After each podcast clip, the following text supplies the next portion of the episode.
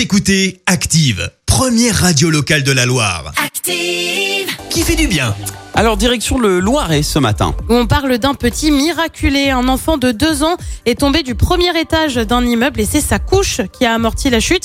Il s'en est donc miraculeusement sorti. Euh, Selon les premiers éléments de l'enquête, le petit garçon a grimpé sur le rebord de la fenêtre de sa chambre qui était entr'ouverte. Il est ensuite tombé de 4 mètres de haut directement sur le bitume.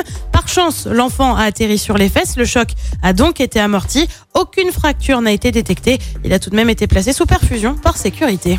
Merci. Vous avez écouté Active Radio, la première radio locale de la Loire. Et vous êtes de plus en plus nombreux à écouter nos podcasts. Nous lisons tous vos avis et consultons chaque note. Active. Retrouvez-nous en direct sur activeradio.com et l'appli Active.